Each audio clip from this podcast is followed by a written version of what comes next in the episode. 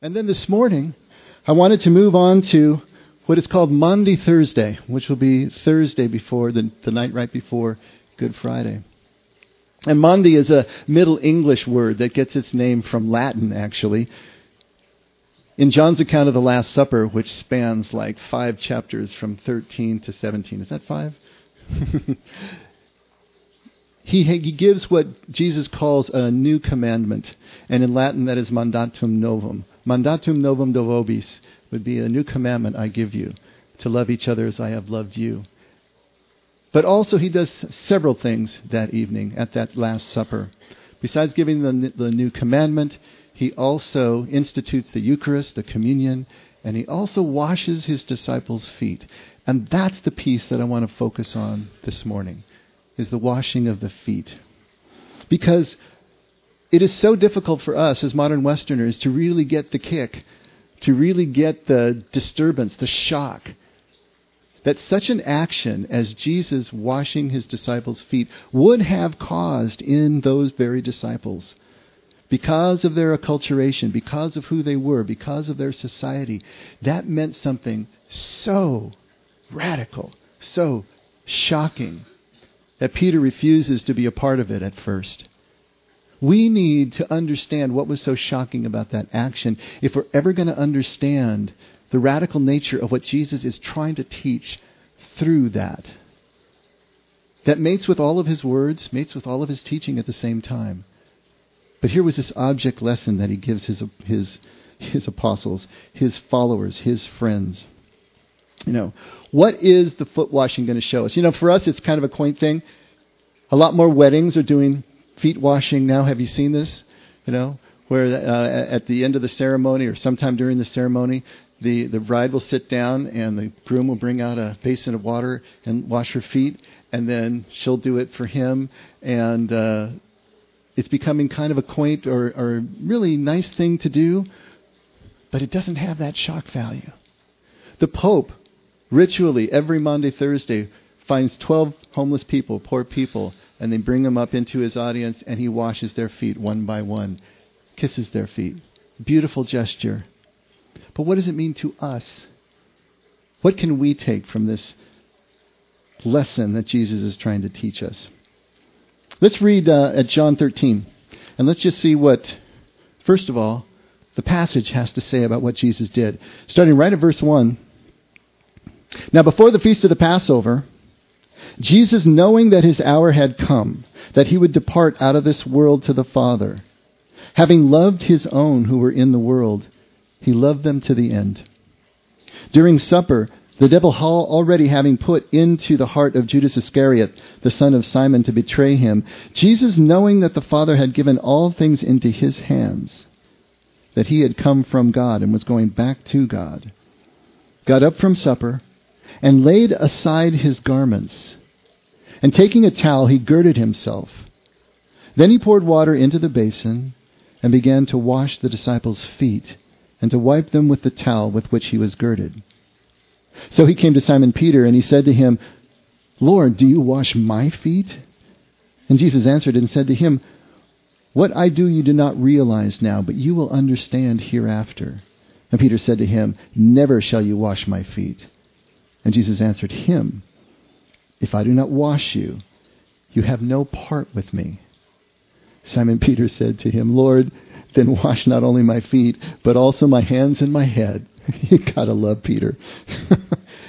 Peter, it's amazing how someone's personality can survive 2,000 years. But there it is. The impetuous one. The one who is jumping out of boats, jumping to swim ashore because Jesus is out there opening up his mouth, saying the most impetuous things, thinking better of it later. I mean, it's just on and on and on with Peter. He must have been just the most interesting guy. Probably would drive you crazy, but he would be the most interesting guy. Here he is again. All right? You're not going to wash my feet? What's going on here? Why is Peter so upset?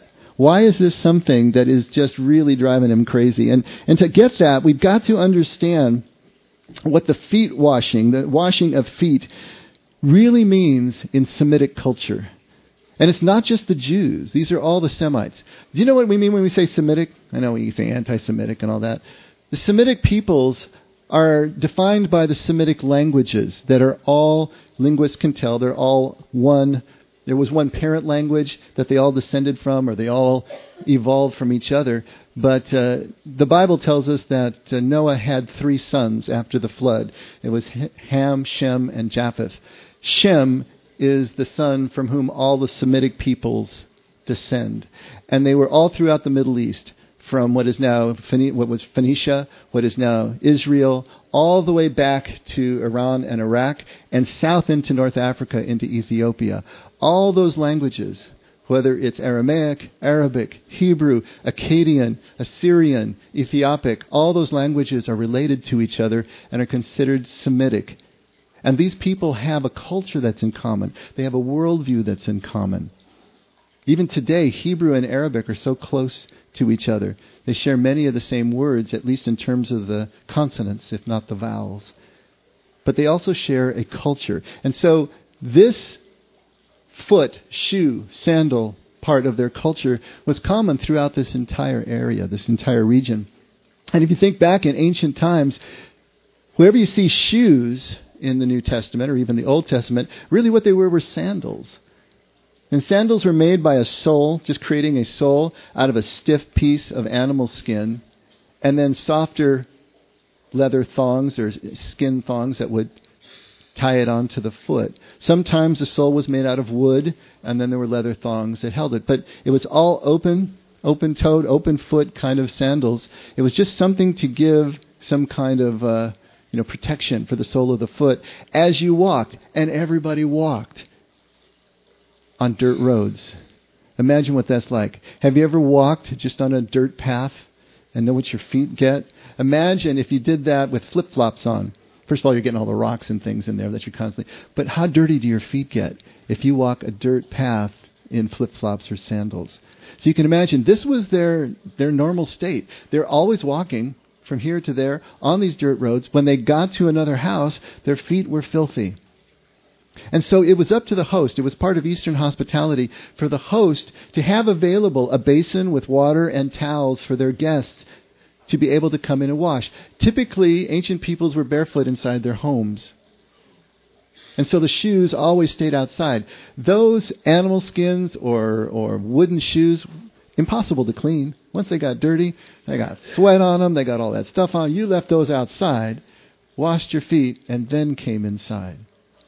And not only that, you're walking around barefoot in the house, so it was customary for Hebrews to wash again feet and hands before they ate and before they went to bed at night. They were washing throughout the day. This is part of it, but especially when you entered a home. And if you entered the home of another person and they were your host, if they were rich enough, if they were wealthy enough, and they had slaves or servants, the host could order the slave to wash your feet for you and have that, that service performed for you. But here's the interesting thing under Jewish law, a host could not force a Hebrew slave to wash someone else's feet because that was beneath them. It would be the lowest Gentile slave who would wash the feet. In that culture, the feet are the lowest part of the body. They are the part that is in contact with the ground. They're always dirty and they're considered unclean. Even in Arabic culture today, you know about Arabic culture where it's uh, the the foot is and the shoes are considered unclean. I don't know if you remember when uh, Saddam Hussein's regime was toppled. That's getting to be a long time ago, though, isn't it? We've got a lot of people in here maybe don't remember that. But it was the strangest thing when you watch the images on television of the Iraqis pulling down the statue of Saddam. What did they do? They took off their shoes and they were pounding that statue. They were hitting that statue. Because to hit someone with a shoe was the and still is one of the highest insults. Someone threw a shoe at George W. Bush to try to show their distaste for him. They created a mosaic of George Bush's face in one of their um, public buildings so that everybody was walking on him, you know, as another sign of disrespect. If you're in an Arabic country and you sit cross legged with your ankle on your knee and your sole is pointing to a person, that is a huge insult to them. You don't ever want to show your soles of your feet to another person. So this is kind of the mindset that we're talking about. The shoes, the feet, they're dirty, they're unclean, and they need to be washed. And so the only people that would do that were the lowest of the low. Except in certain cases. Rabbinical, and ladies, you're going to love this. In rabbinical literature, the rabbis say that the wife's duty was to wash her husband's hand and feet. And no matter how many maids she had, that was still her show of devotion and service to her husband. And in special cases, where a host felt a special love and devotion for a guest that was coming over, they may actually wash that person's feet. It was rare, but it showed a special love and devotion. I hope you're starting to get into the culture and the understanding of the significance of this act, but there's more. Showing any kind of skin or especially public nudity was taboo in Hebrew culture. If you look in Leviticus chapter 13 and I forget 18, 15, there are all these prohibitions against nakedness, against showing of skin. There's a story that's great out of Genesis 9 about Noah. After the flood, and he's got his three sons, and he gets drunk one night and he uncovers himself and is passed out on his bed in his tent. And his son Ham comes in and sees him and then goes out and tells his brothers. And what do his brothers do? They back up, they stand with their back to him with a big blanket over both their shoulders. And they back up to him so they're not looking at him and they throw the blanket over on him to cover his nakedness, but they don't see. But Ham saw, and Noah finds out about it, and he's not happy, and he curses Ham's son, and all these things are going on, you know. But there is this taboo in Jewish culture for showing your skin. That's why crucifixion was such a humiliation. Because the Romans crucified their, their victims in the nude. Yeah, we put the loincloth on Jesus, you know, to clean it up, but they would have been crucified in the nude. And that was absolute humiliation, abomination to a Jew. Here is Jesus taking off his garments stripping himself down to his loincloth. There were really only three major pieces of, of clothing that, that people wore, and that was an outer coat, an, an outer mantle, an inner tunic, and a loincloth. Jesus strips down to the loincloth and then ties a towel around his hips, taking the actual aspect of a Gentile slave in order to perform this task. He is breaking all of the rules, all of the rituals. And the foot washer was always subservient to the person who he was washing. And here was the teacher showing something to these men. What was he trying to get across? Why was he doing this? What was going on? I hope you're starting to get the full brunt of what these men were feeling as Jesus was doing this for them. Because here's the run up to the Last Supper. Jesus' popularity had been growing by leaps and bounds. He moves into Jerusalem on that Palm Sunday triumphantly. The people go wild. The authorities are starting to get really concerned about Jesus' popularity. And they are smelling blood in the water. They are starting to understand this man that we've been following all these years is the Messiah. He's the one who is going to raise the army kick out the Romans and reestablish Jewish sovereignty. And in passage after passage leading up to this, you see them jockeying for position, arguing among each other. Who can sit at Jesus' right hand and his left hand when his kingdom comes into fruition? Because they're still understanding it in that political way, in that physical way. And they wanted to share in the power. And what does Jesus do this night? His last night with them. He strips down and he washes their feet you start to see what's going on here? He is blowing their minds with this act. Everything that they were running up to is now being taken away.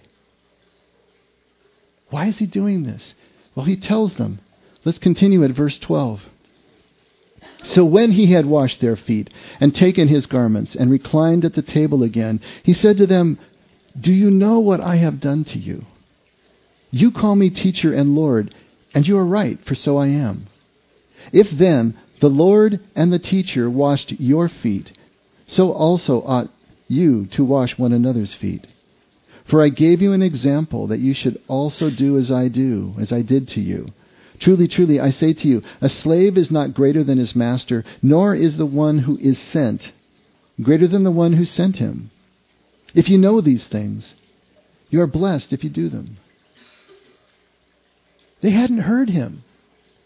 They hadn't understood what he was all about. After all those years, they still were looking for the spectacular thing, the powerful thing. They were looking for them to be able to raise their own stock in this whole enterprise that they thought Jesus was working on.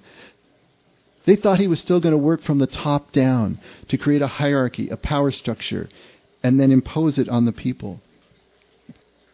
But Jesus wasn't going to do that.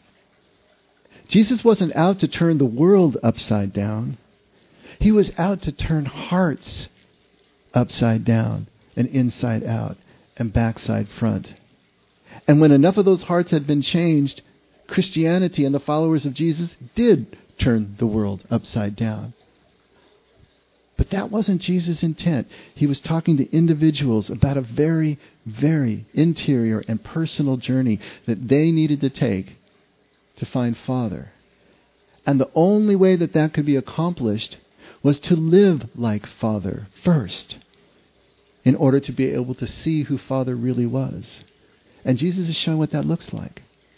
He's showing how that plays out.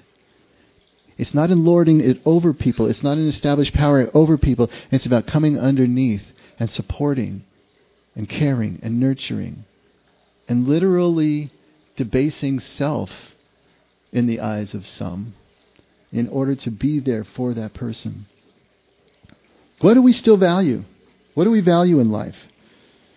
Both our physical life and our spiritual lives?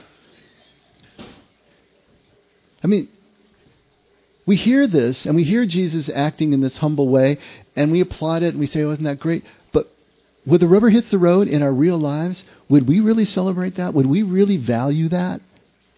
Would you value a pastor or any leader, think hard now, that you saw eating and drinking and laughing and yucking it up in a bar with prostitutes, with drug addicts, with felons, with gang members, with Republicans, with Democrats, depending on what side of the aisle you're on, with Trump supporters, yeah, with gay rights activists, Whoever it is in your world, in your worldview, who stands on the other side of that aisle, who is maybe not only wrong but also evil, because that's what I see so much now in our culture today.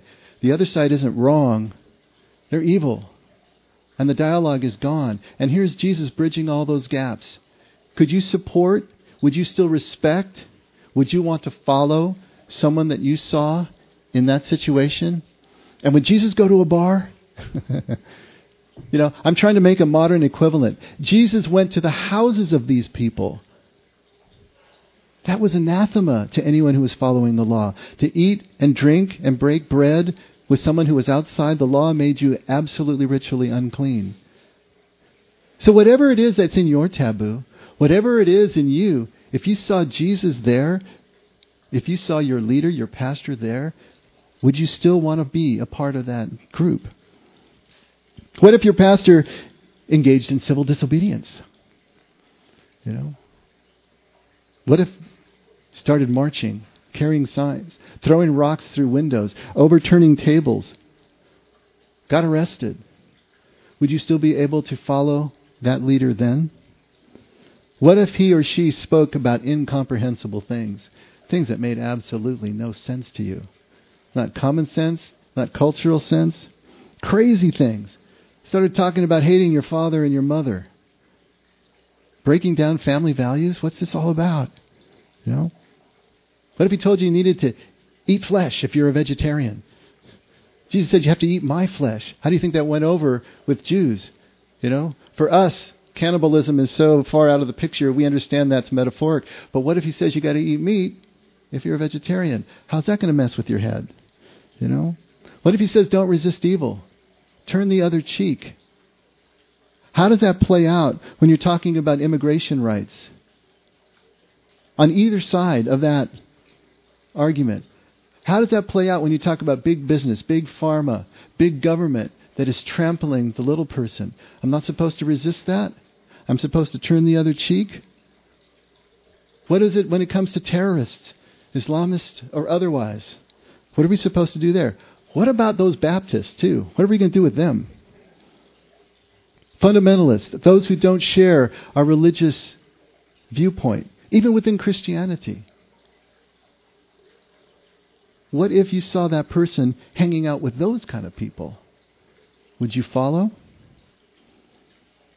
What about the leader who keeps refusing to take any sort of greater power, greater influence, greater stature, growing and, and growing the influence? What if you have a pastor who refuses to start a 24 hour satellite network so the, the message can get out to the entire globe? How long are you going to follow that person? A person who chooses to remain unassuming, maybe embarrasses you with some kind of action that seems undignified, like washing feet of people who really don't deserve it. This is where we have to really go to try to get a sense of the radical nature of what Jesus is doing and the radical way that he disappointed those who were trying to follow him because they had a completely different idea of what Messiah was all about. A completely different idea of what Jesus was supposed to be about in their expectation. And I think there's so much more in our culture, so much that acculturates us to look for greatness as we understand it, the top of the pyramid, rather than anything that Jesus is presenting.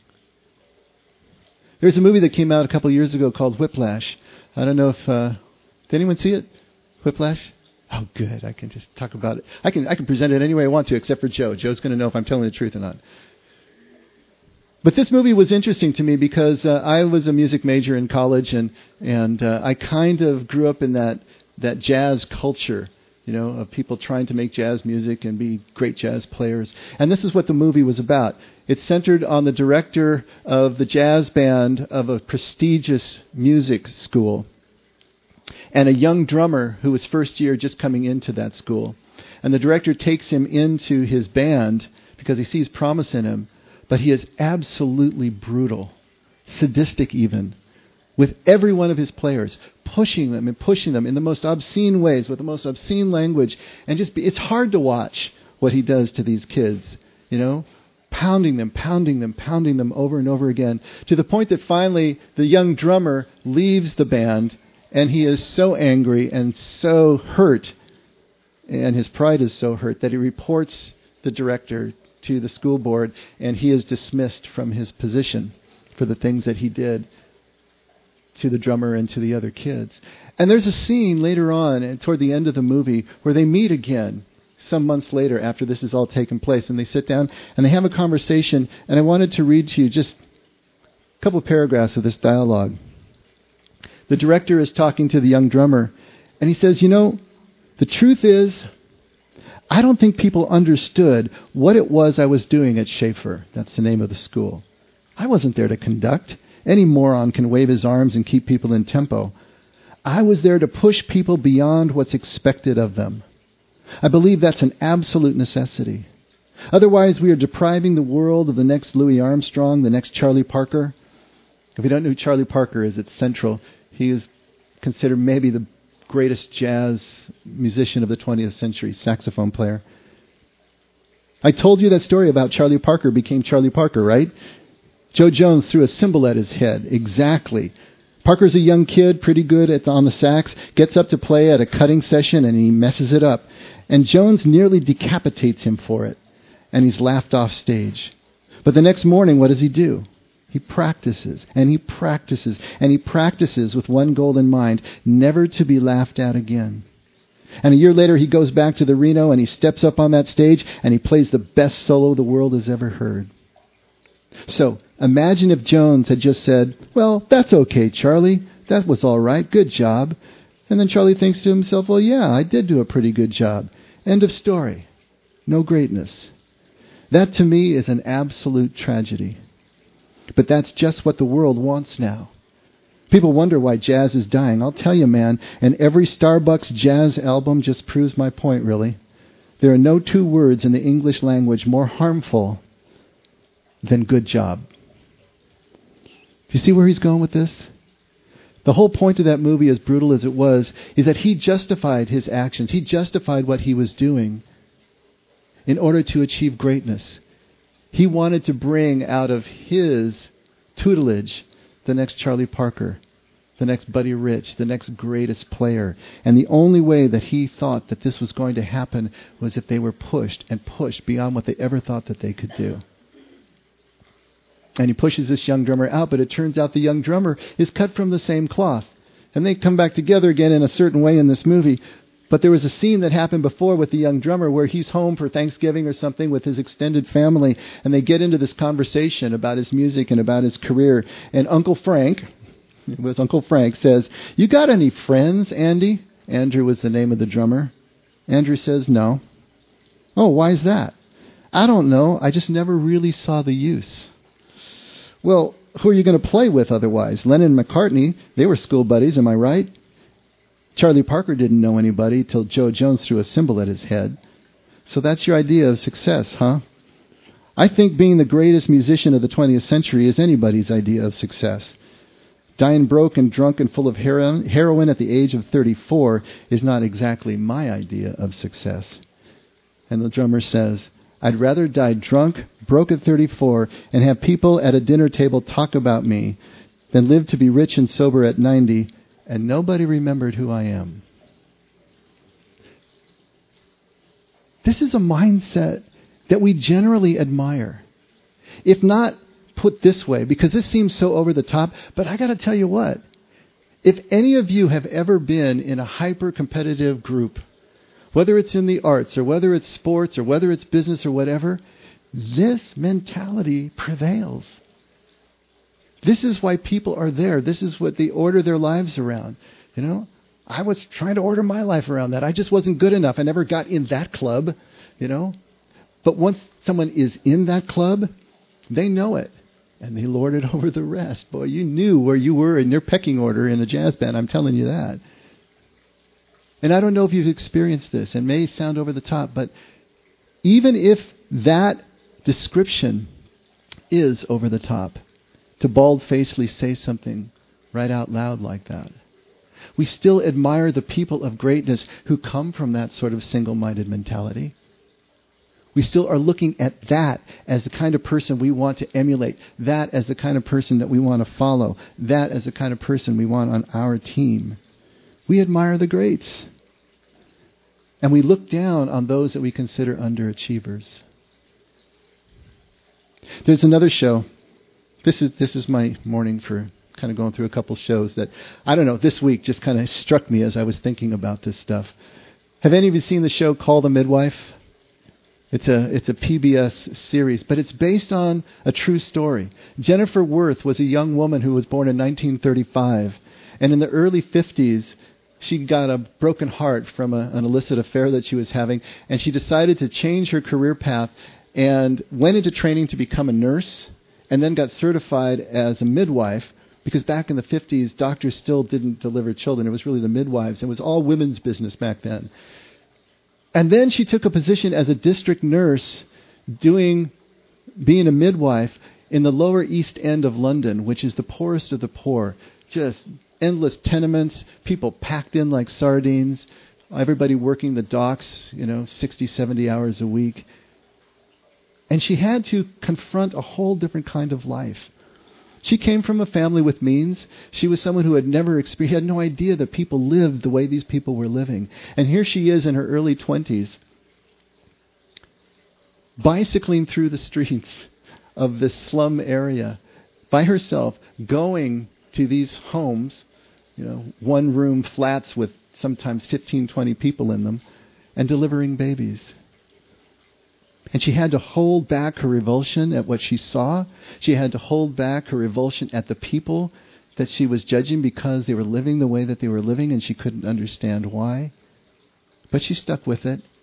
And her memoirs that she wrote in later in life formed the basis of this series, which was done really well.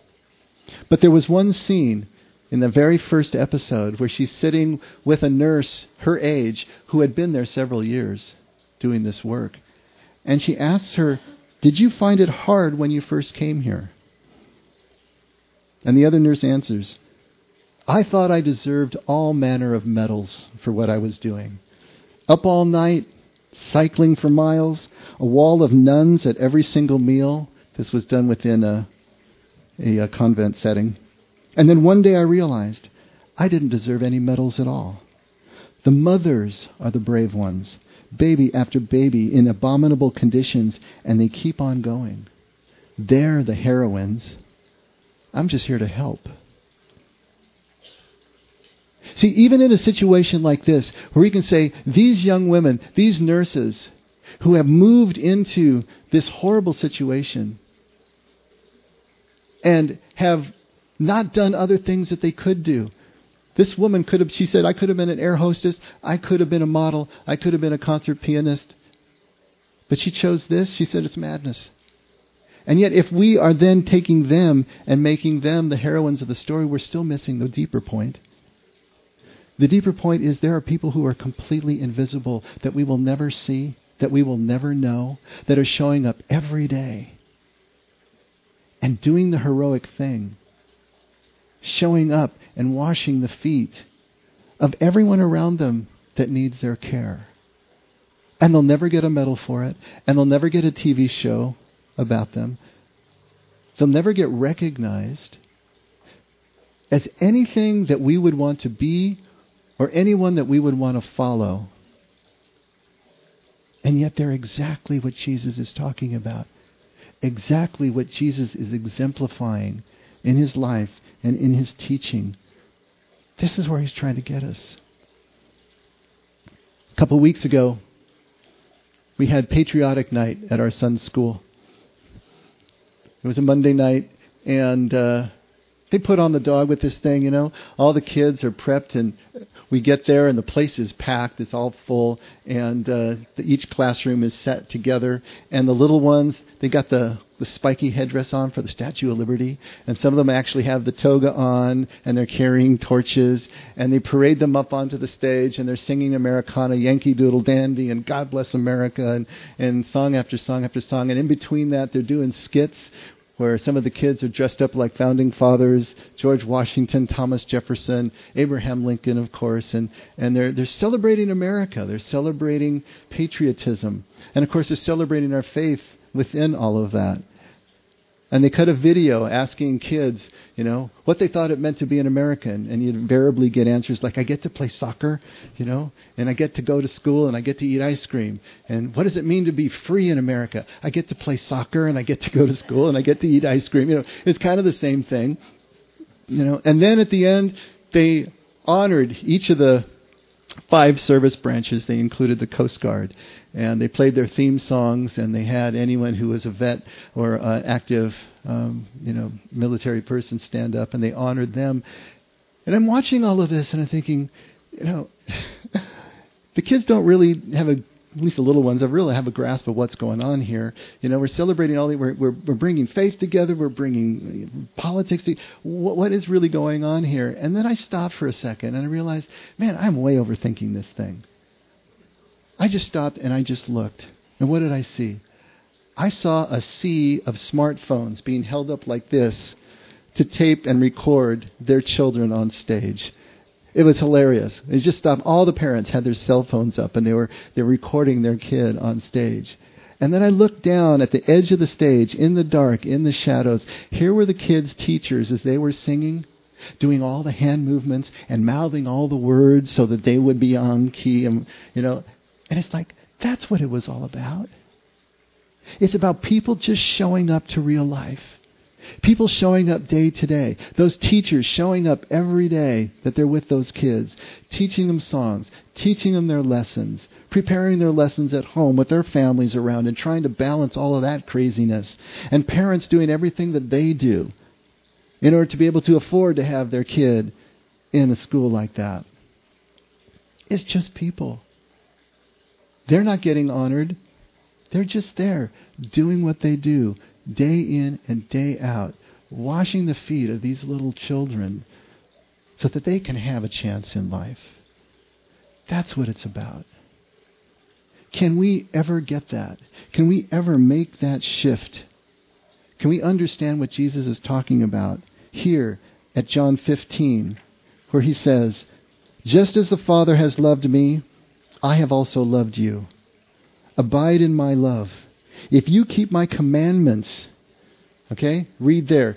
If you live as I live, love as I love, relate as I relate, you will abide in my love, just as I have kept my Father's commandments and abide in his love.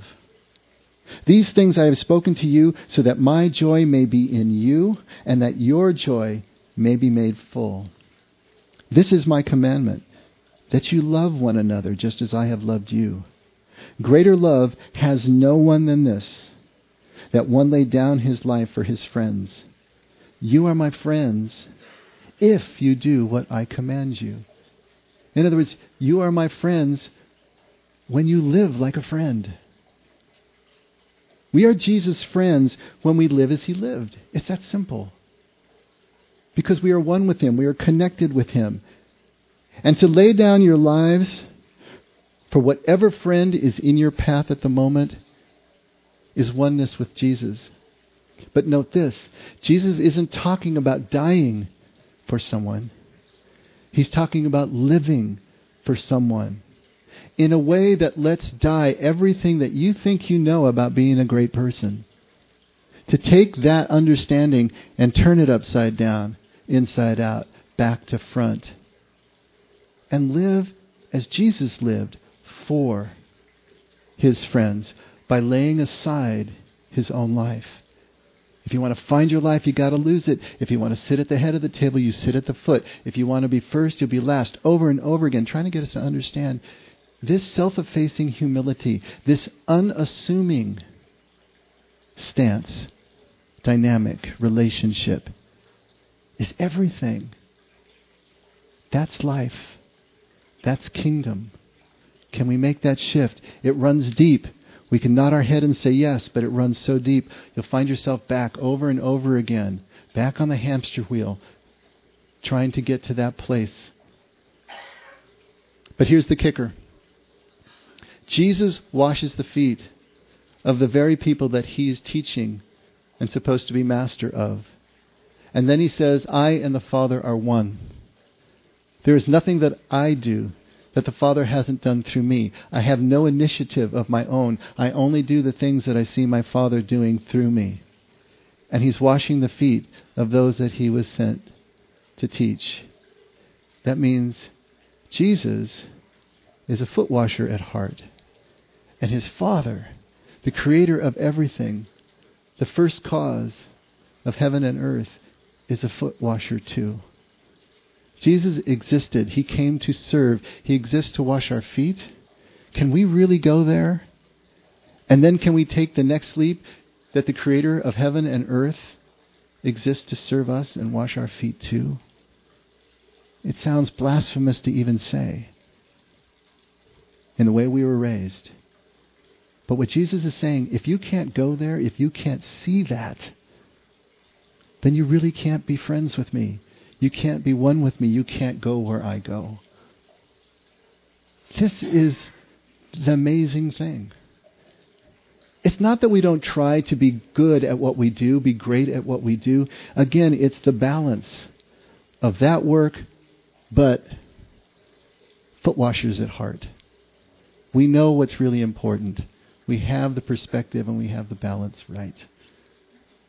If we can do that, we can start to see who this Father really is. And then we can relax. And we know that everything is going to be okay. Because we have that kind of unassuming God who created us, loves for us, cares for us, and is waiting to resolve us back to himself. Let's pray.